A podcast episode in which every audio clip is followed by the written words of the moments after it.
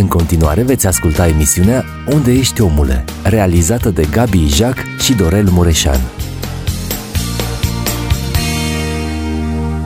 Frați și surori și toți cei care ne urmăriți și în această seară, din toată inima vă mulțumim și vă și binecuvântăm în numele scump și drag al Domnului nostru Isus Hristos și pentru că suntem la ceas de mare sărbătoare. Noi cei din Australia deja am sărbătorit învierea din morți a Domnului Isus din anul 2023, iar dumneavoastră cei din România, din Europa și din partea de răsărit, să zic așa, a Europei, urmează să sărbătoriți acest eveniment deosebit de important și anume învierea din morți a Mântuitorului nostru Isus Hristos.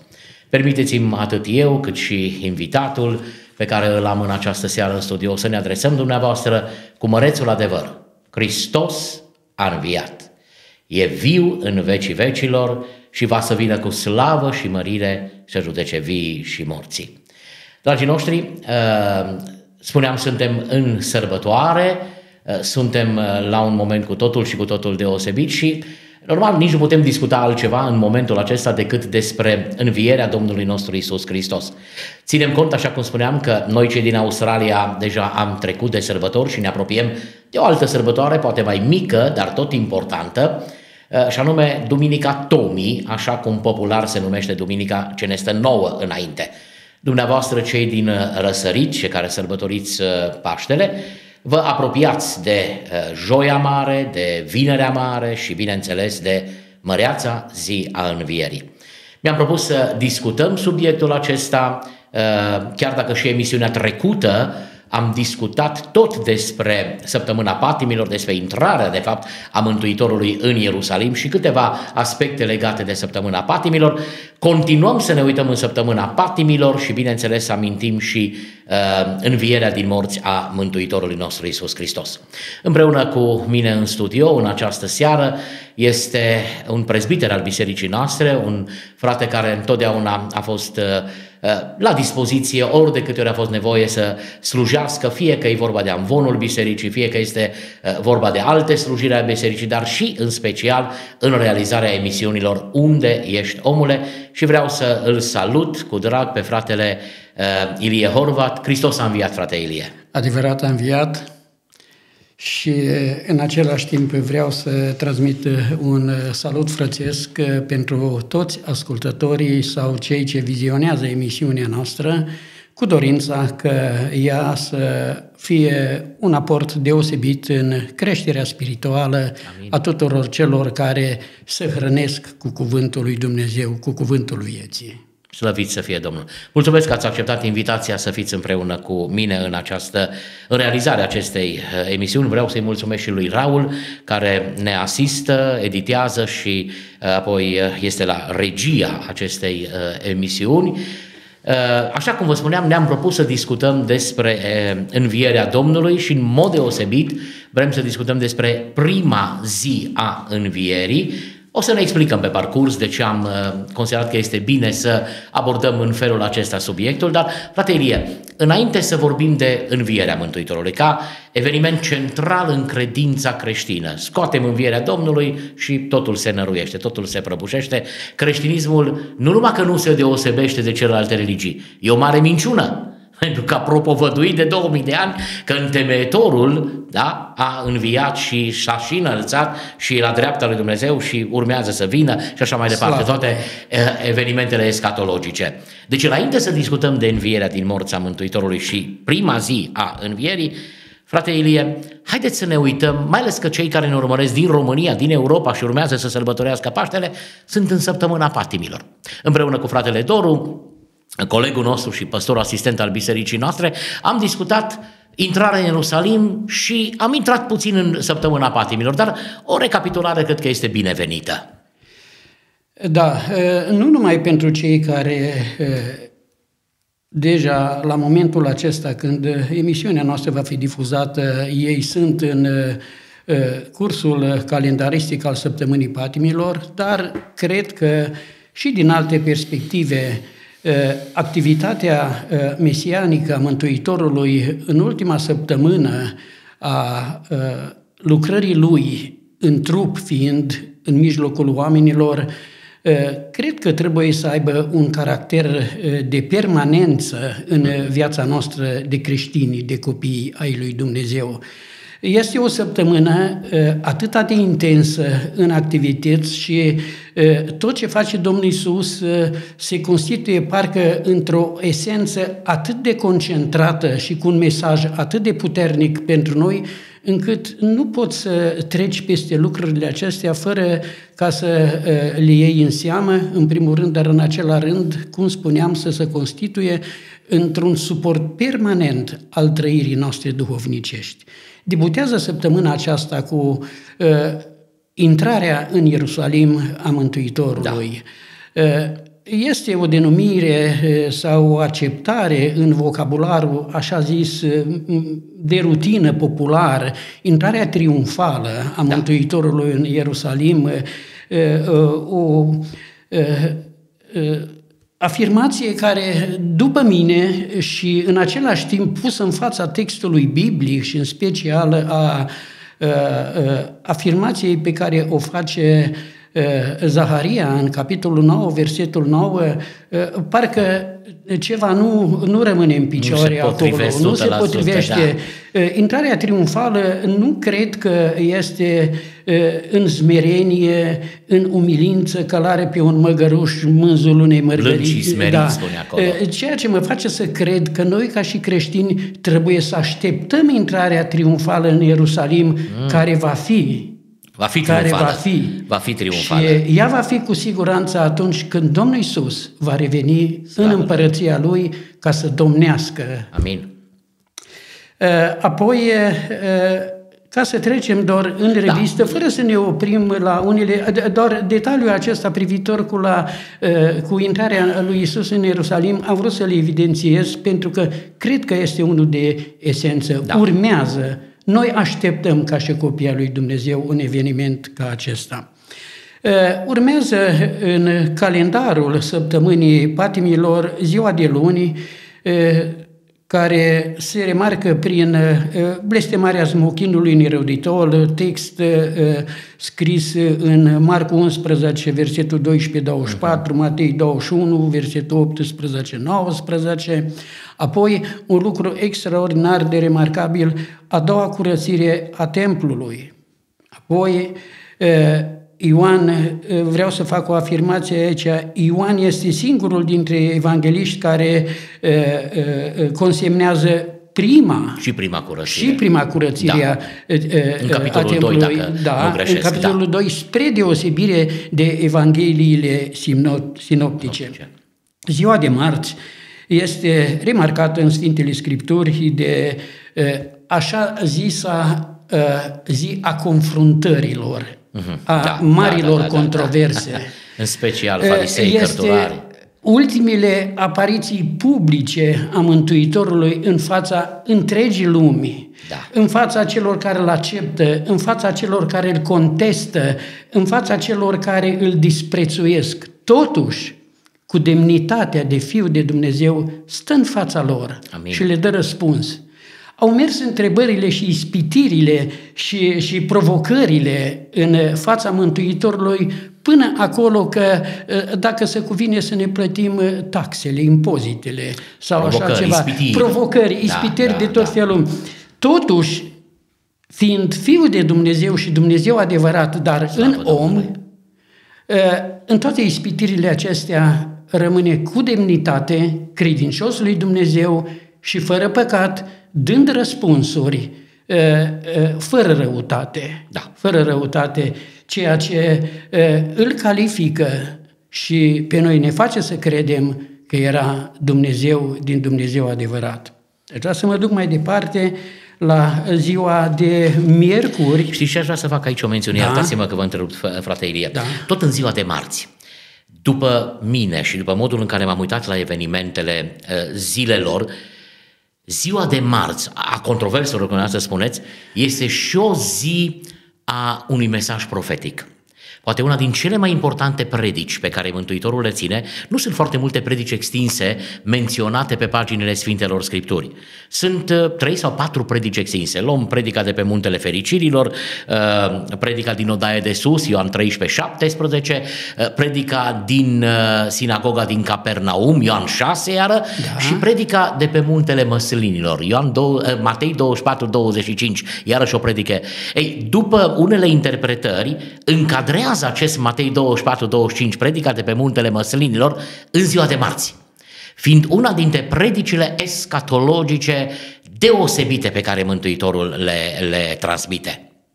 Da, într-adevăr, lucru absolut de remarcat, faptul că Domnul Iisus în predica de pe Muntele Măslinilor aduce în atenția celor care îl ascultau și timpul care urma să vină, da, în istoria următoare. Istoria confirmă, de fapt, profețiile Mântuitorului. Exact, și anume lucrări cu privire la dărâmarea templului, da, apoi cu privire la dărâmarea Ierusalimului, lucruri care în perioada nu chiar îndepărtată după evenimentele care au avut loc prin desăvârșirea lucrării lui Hristos în trup pe pământ, ele cu adevărat se întâmplă.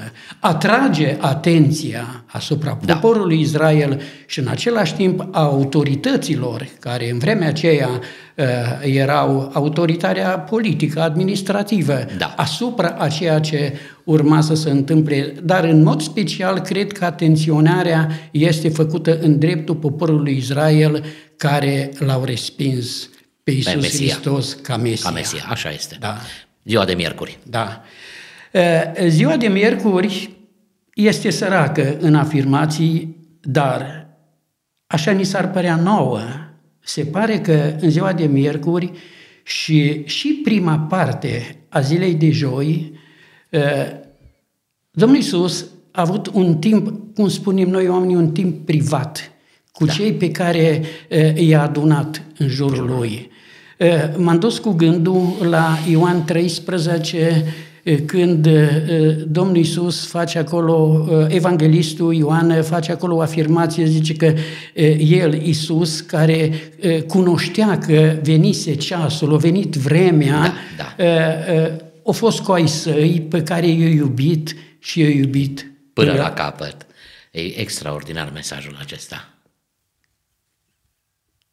Da, este o afirmație chiar pentru noi după mii de ani, care, dacă în Duhul o înțelegi, este o afirmație cu adevărat copleșitoare. Amin. Să-ți dai seama că, de fapt, ce dimensiune are iubirea lui Dumnezeu pentru om. Și atunci este absolut normal de acceptat să înțelegem că Domnul Iisus a vrut să aibă un timp cu ucenicii lui, ca să se bucure, da, încă împreună de o prezență nemijlocită între ei.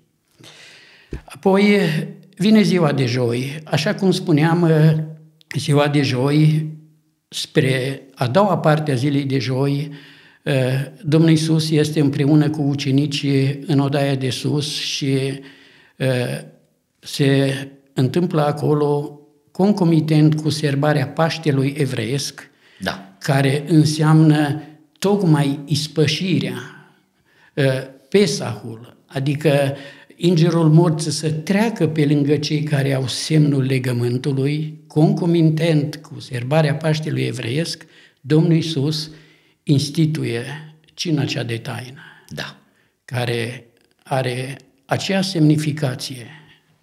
Pentru că dacă noi ne hrănim cu trupul și cu sângele Domnului și suntem într-un legământ prin sângele Lui, semnul legământului, amin, între noi, avem certitudinea că noi există o viață din Dumnezeu, o viață veșnică. Slăvit să fie, și atunci când finalul istoriei va interveni ca să pună capăt existenței istoriei omenirii pe pământ, Noi suntem cei ispășiți și sub protecția sângelui. Sub protecția sângelui, da, sub semnul legământului cel sfânt, amin, cel veșnic.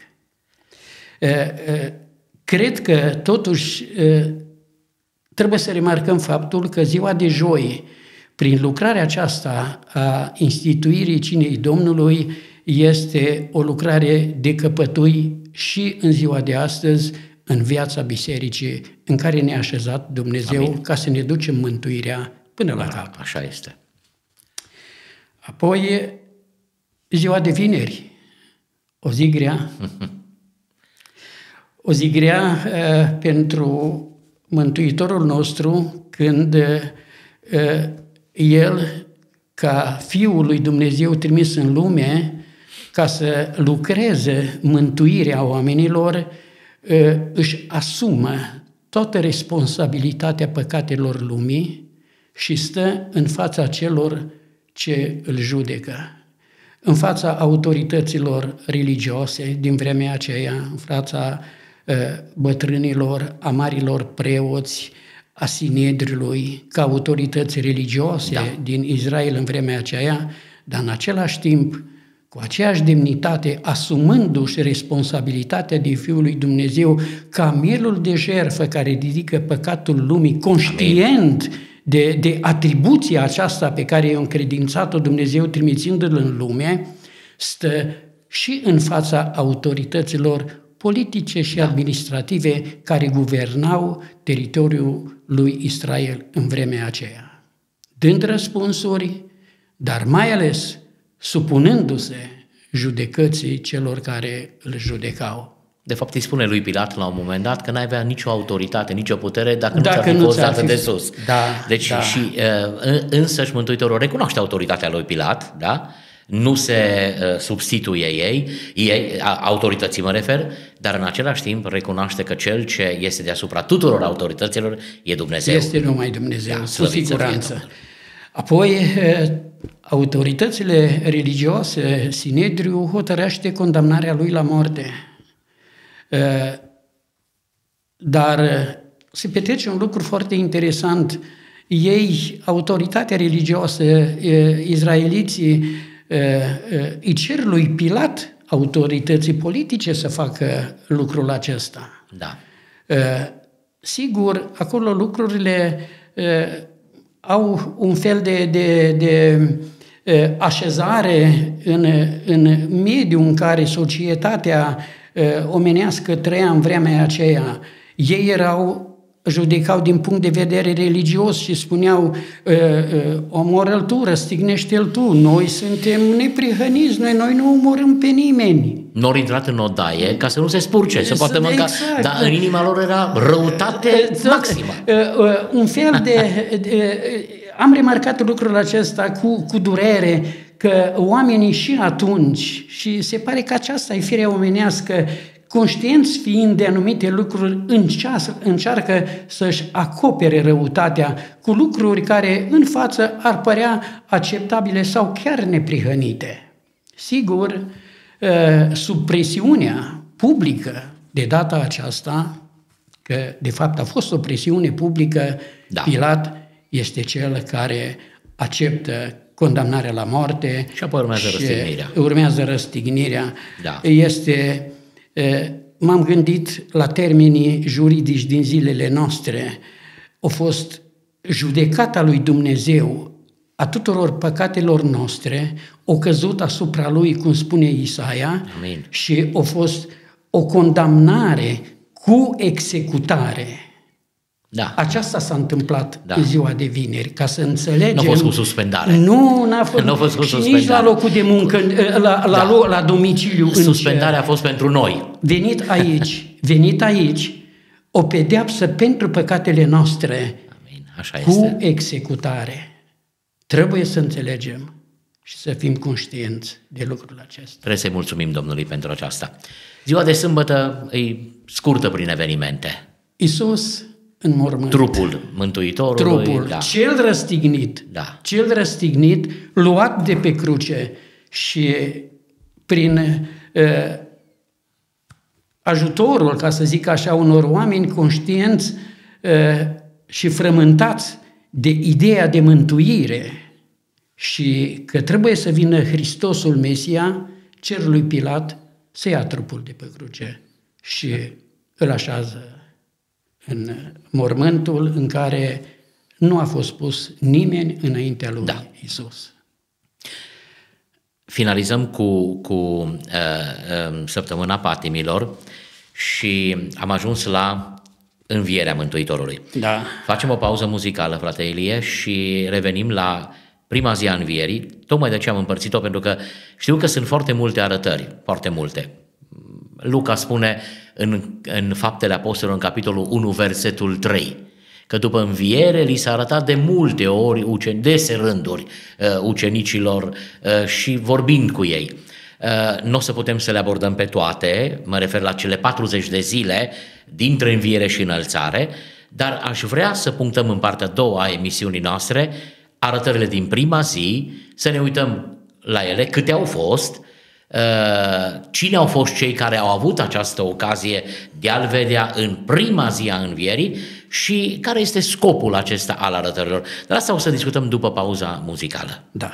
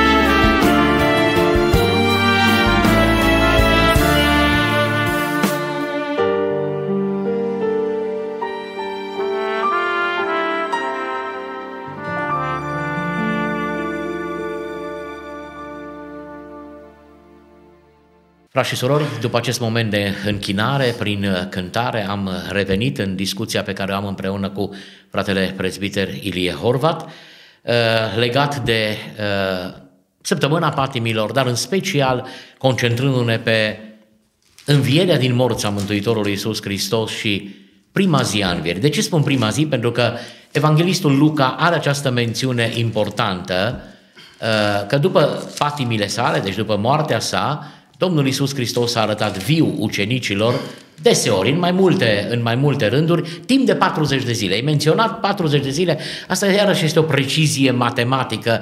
E foarte important pentru evanghelistul Luca să menționeze că 40 de zile Domnul s-a mai arătat. Începem cu prima zi, apoi sunt celelalte 39 de zile. Nu avem toate arătările cu siguranță, pentru că tot Ioan scrie că dacă toate ar fi cuprinse, toate cărțile din lumea aceasta n-ar fi încăput activitatea întreagă a Mântuitorului. Dar revenind și aș vrea, frate Ilie, am ajuns la învierea Domnului, ne-am uitat frumos, am mers parcă pe urmele pașilor Mântuitorului în fiecare zi, duminică, luni, marți, miercuri, joi, vineri, sâmbătă și iată am ajuns la duminica învierii. De ce e atât de importantă învierea din morți a Domnului Iisus Hristos și pentru că ne raportăm la prima zi? Ce înseamnă prima zi a învierii? Care au fost arătările Domnului din prima zi a învierii? Sigur că arătările Domnului după înviere au fost unui grup de ucenicilor, în celor 11, dar și unor persoane individuale. Da. Apoi a urmat în timp de cele 40 de zile, dar eu cred că ce s-a întâmplat în prima zi a învierii este esențial pentru tot ce a urmat până la înălțarea Lui la cer. Și anume, în prima zi a învierii, Domnul Iisus arată Mariei Magdalena. Apoi, femeilor care au mers la mormânt ca să ducă mirezme. Apoi, lui Simon Petru. Întâlnire, arătare despre care nu avem detalii. Apoi, apare arătare la doi dintre ucenici care mergeau din Ierusalim spre un sat, spre Emaus, în afara Ierusalimului și, în sfârșit, se arată apostolilor în seara învierii, lucru consemnat de Ioan în capitolul 20, Luca capitolul 24, Marcu 16. Cum spuneam, cred că primele arătări a Mântuitorului înviat din morți, în prima zi a învierii, sunt esențiale pentru absolut tot ce a urmat.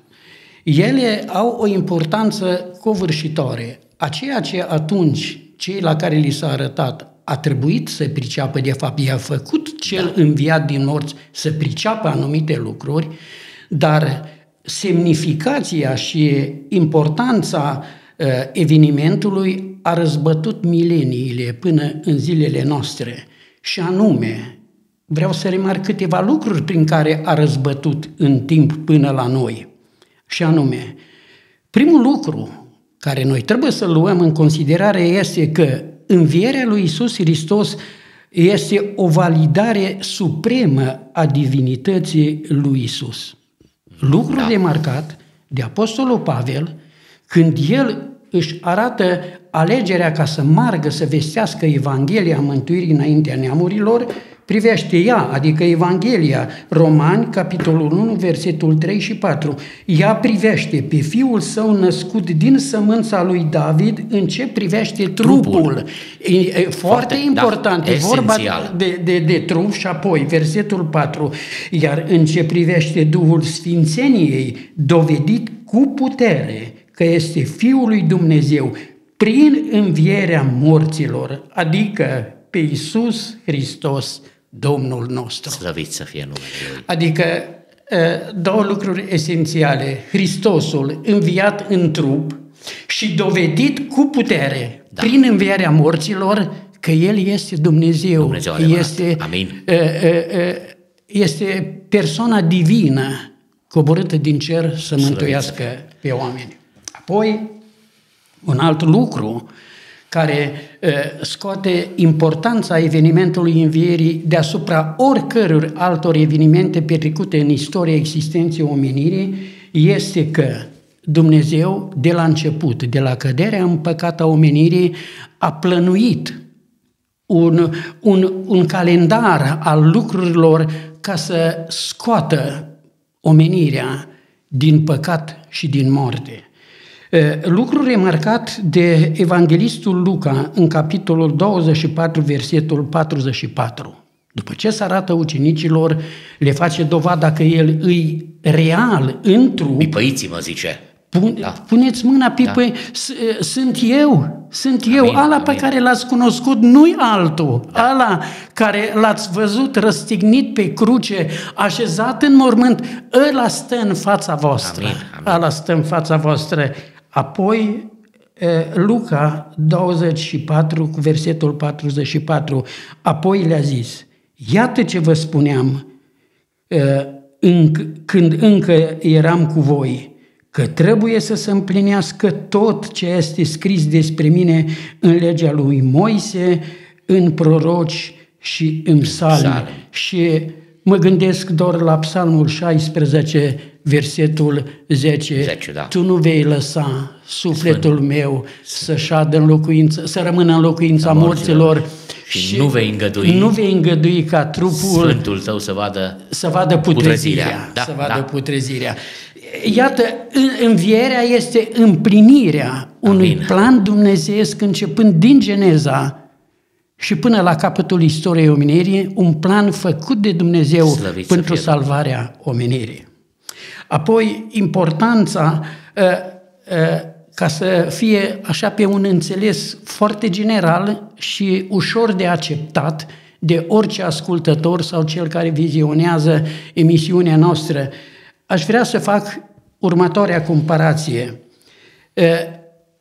Domnul Iisus, Dumnezeu a creat lumea prin cuvânt. Da. Cartea Evrei, în capitolul 11, la început acolo este un verset care spune: prin credință înțelegem că lumea a fost făcută prin cuvântul lui Dumnezeu și că toate lucrurile care se văd sunt făcute din lucruri care nu se văd. Amin. Și punem în fața acestei afirmații învierea lui Hristos. Dacă crearea lumii, care până la urmă, prin ispitire, prin devenirea omului într-o formă rațională, a acceptat prin rațiunea lui păcatul și în urma păcatului a venit moartea, creația aceasta care a fost făcută din lucruri care nu se văd, dar de data aceasta vizibilă, începe o istorie a ei, nu mai era pe placul lui Dumnezeu, toate că blestemate tot pământul din pricina neascultării tale, din pricina păcatului. Toate lucrurile și-au stricat drumul lor pe pământ. Și asta nu mai era după voia lui Dumnezeu. A venit momentul când, după planul lui Dumnezeu, a fost trimis Iisus în lume, își asumă păcatul lumii, îl pune pe crucea Golgotei și prin înviere biruiește. Amin. Adică este startul. Dacă atunci a fost startul unei omeniri pe pământ, a unei creații care a căzut în păcat, a pierdut relația nemijlocită cu Dumnezeu, vine Domnul Iisus, înviat din morți, și restabilește cu dumnezeirea legătura umană de pe pământ. Acum, uitați-vă aici, o nouă creație care începe cu Hristos, o viață care nu mai poate fi afectată de moarte. Toți privim neputincioși la degradarea noastră în trup. Trupul acesta, din pricina păcatului, este supus morții, spune Pavel în Romani 8. Dar dacă Duhul celui ce a înviat pe Iisus din morți locuiește în voi, El va învia și trupurile, iată de data aceasta, din nou trupul acesta care se degradează. Să fie. Așa este. Mi-aduc aminte. Romani 8:11, cred că va învia și trupurile voastre muritoare din pricina Duhului Său care locuiește în voi. Vreau să mai adaug un verset aici, frate Ilie. Filipeni, capitolul 3, versetul 20 și versetul 21. Cred că sunt iarăși deosebit de semnificative în ideea pe care dumneavoastră ați dezvoltat-o vis-a-vis de noua creație și modul în care trupurile vor fi transformate. Filipeni 3:20, dar cetățenia noastră este în ceruri, de unde și așteptăm ca mântuitor pe Domnul Isus Hristos. Amin. Nu poate fi revenire fără înviere și înălțare, da? Deci iată, totul se leagă de înviere. Versetul 21. El va schimba trupul stării noastre smerite. Ne rugăm mult pentru una din cumnatele dumneavoastră, Lydia Horvat, diagnosticată cu cancer. Și cancer este și în România, cancer este și în Australia, și în America, și în Israel, și peste tot este. Trupul stării noastre smerite. Și îl va face asemenea trupului slavei sale. Extraordinar. Slavă lui. Să transforme smerenia și boala într-o glorie. Asta face învierea lui Hristos. Prin lucrarea puterii pe care o are de a supune toate, să cunosc puterea învierii lui. De aici vine și puterea transformării din puterea învierii. E un lucru extraordinar. Ce teologie a învierii are Pavel, rămân uimit de modul în care prezintă toate lucrurile. Aș vrea să închei lucrurile acestea ca să putem să mergem mai departe printr-o afirmație care pune evenimentul învierii Mântuitorului nostru, biruința asupra morții, deasupra oricăror evenimente care ar fi putut fi luat în considerare în istoria umanității. Se întâmplă un lucru extraordinar. Dacă noi suntem copleșiți în existența noastră trupească de ceea ce enunțam adineaori, vine Dumnezeu din puterea Lui necontrolabilă de om, care depășește imaginația noastră, exact cum depășește imaginația noastră actul creației, și creează o lume nouă prin startul învierii lui Iisus Hristos. Adică imposibilul, supranaturalul, ceea ce vă depășește pe voi, face Dumnezeu și îl face vizibil evenimentul acesta în om, în trup. Adică, uitați-vă, acum este posibil, vreți să scăpați de apăsarea aceasta, trăiți sub umbra morții, vreți să scăpați de ea? Uitați-vă la Hristos. Amin. Și se poate și în voi. Dar dacă prin credință înțelegem că lumea a fost făcută din lucruri care nu se văd, tot prin credință pricepem că lucrul ăsta este posibil prin învierea lui Hristos. Amin. Amin, slavă Domnului. Haideți să trecem la prima zi. Ați subliniat și cred că a fost un moment foarte important să discutăm despre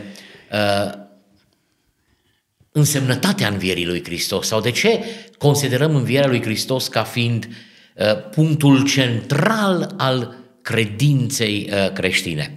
Dar așa cum am spus, de fapt plecând de la Evanghelistul Luca, 40 de zile pe care le împărțim în două. Prima zi și următoarele 39 de zile. Ne uităm la prima zi. Ați amintit deja că sunt 5 arătări. Da. Maria Magdalena în grădina mormântului gol din Ierusalim. Da. Femeile care au venit, au plecat, Domnul le întâmpină, îmi place atât de mult momentul acela din Matei 28, Domnul și toată discuția aceea schimbă, să zic așa, definiția bucuriei. Și spune acolo în Matei 28 cuvântul Domnului că ele, zice, n-au mai putut de bucurie și s-au închinat. Că de fapt asta înseamnă bucuria închinării înaintea celui care este viu în vecii vecilor.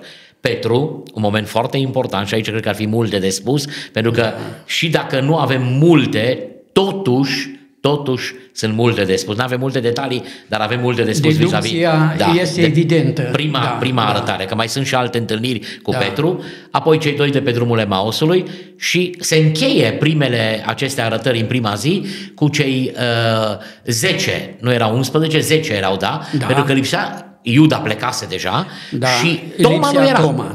Toma lipsea. Da. Haideți să ne uităm la ele în timpul care le mai avem la dispoziție și poate câteva sublinieri pe care le putem face în dreptul acestor arătări.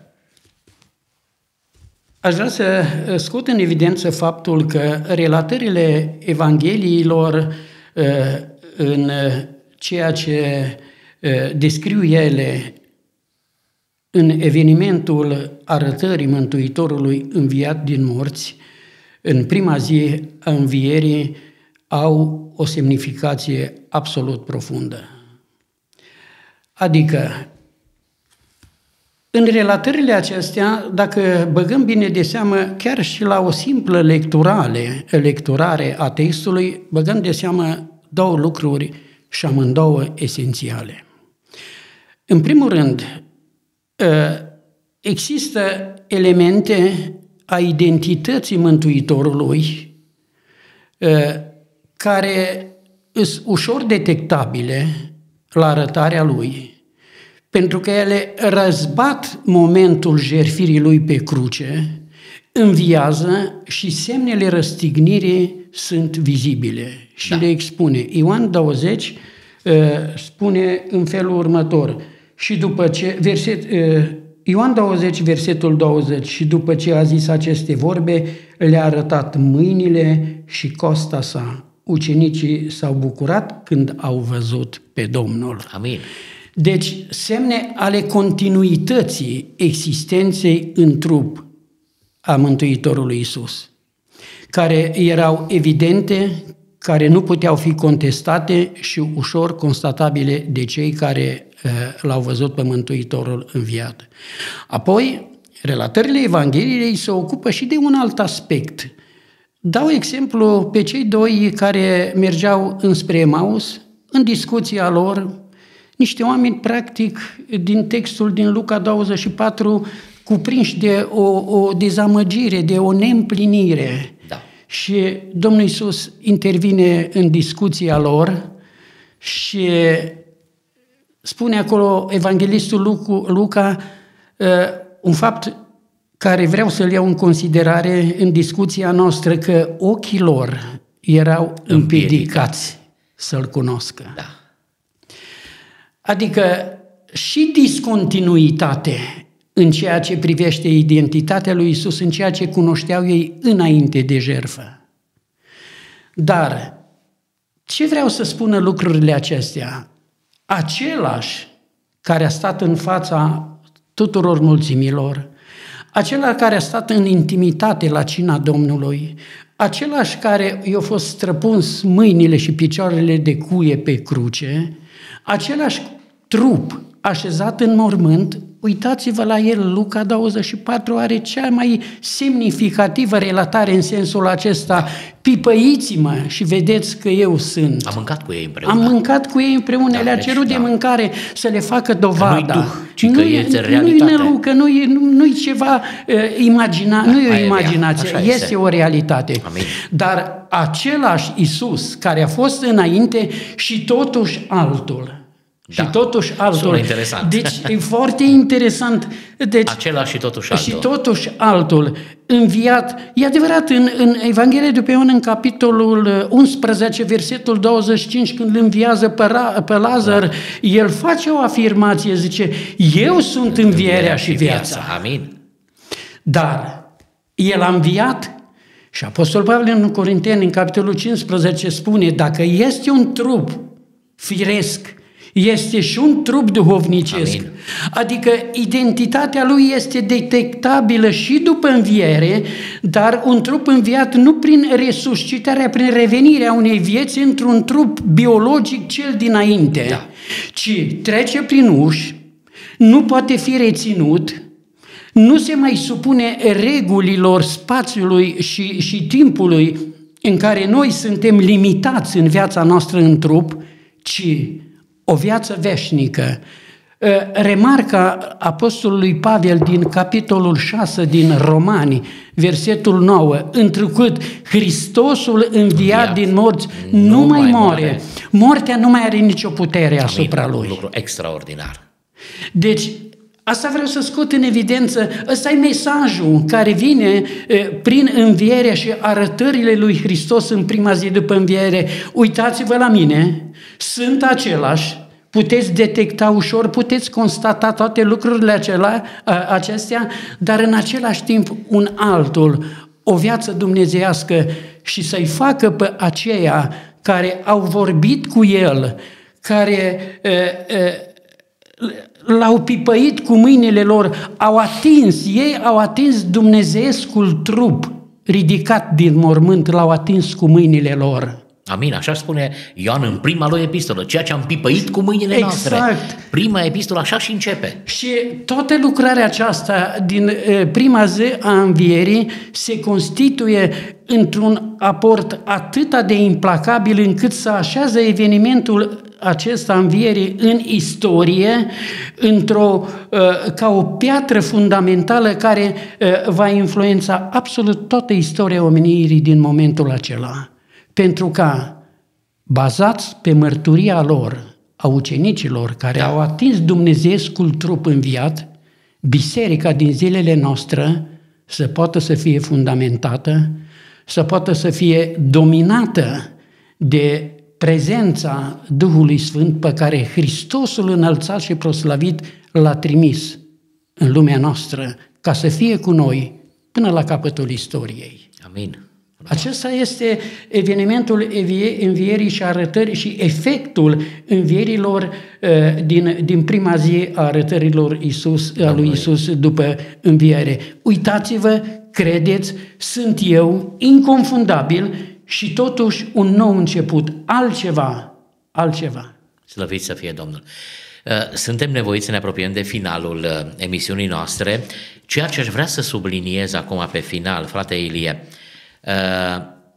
atunci când ne uităm la arătările Domnului Iisus Hristos, la scopul arătărilor, eu întotdeauna am împărțit în două.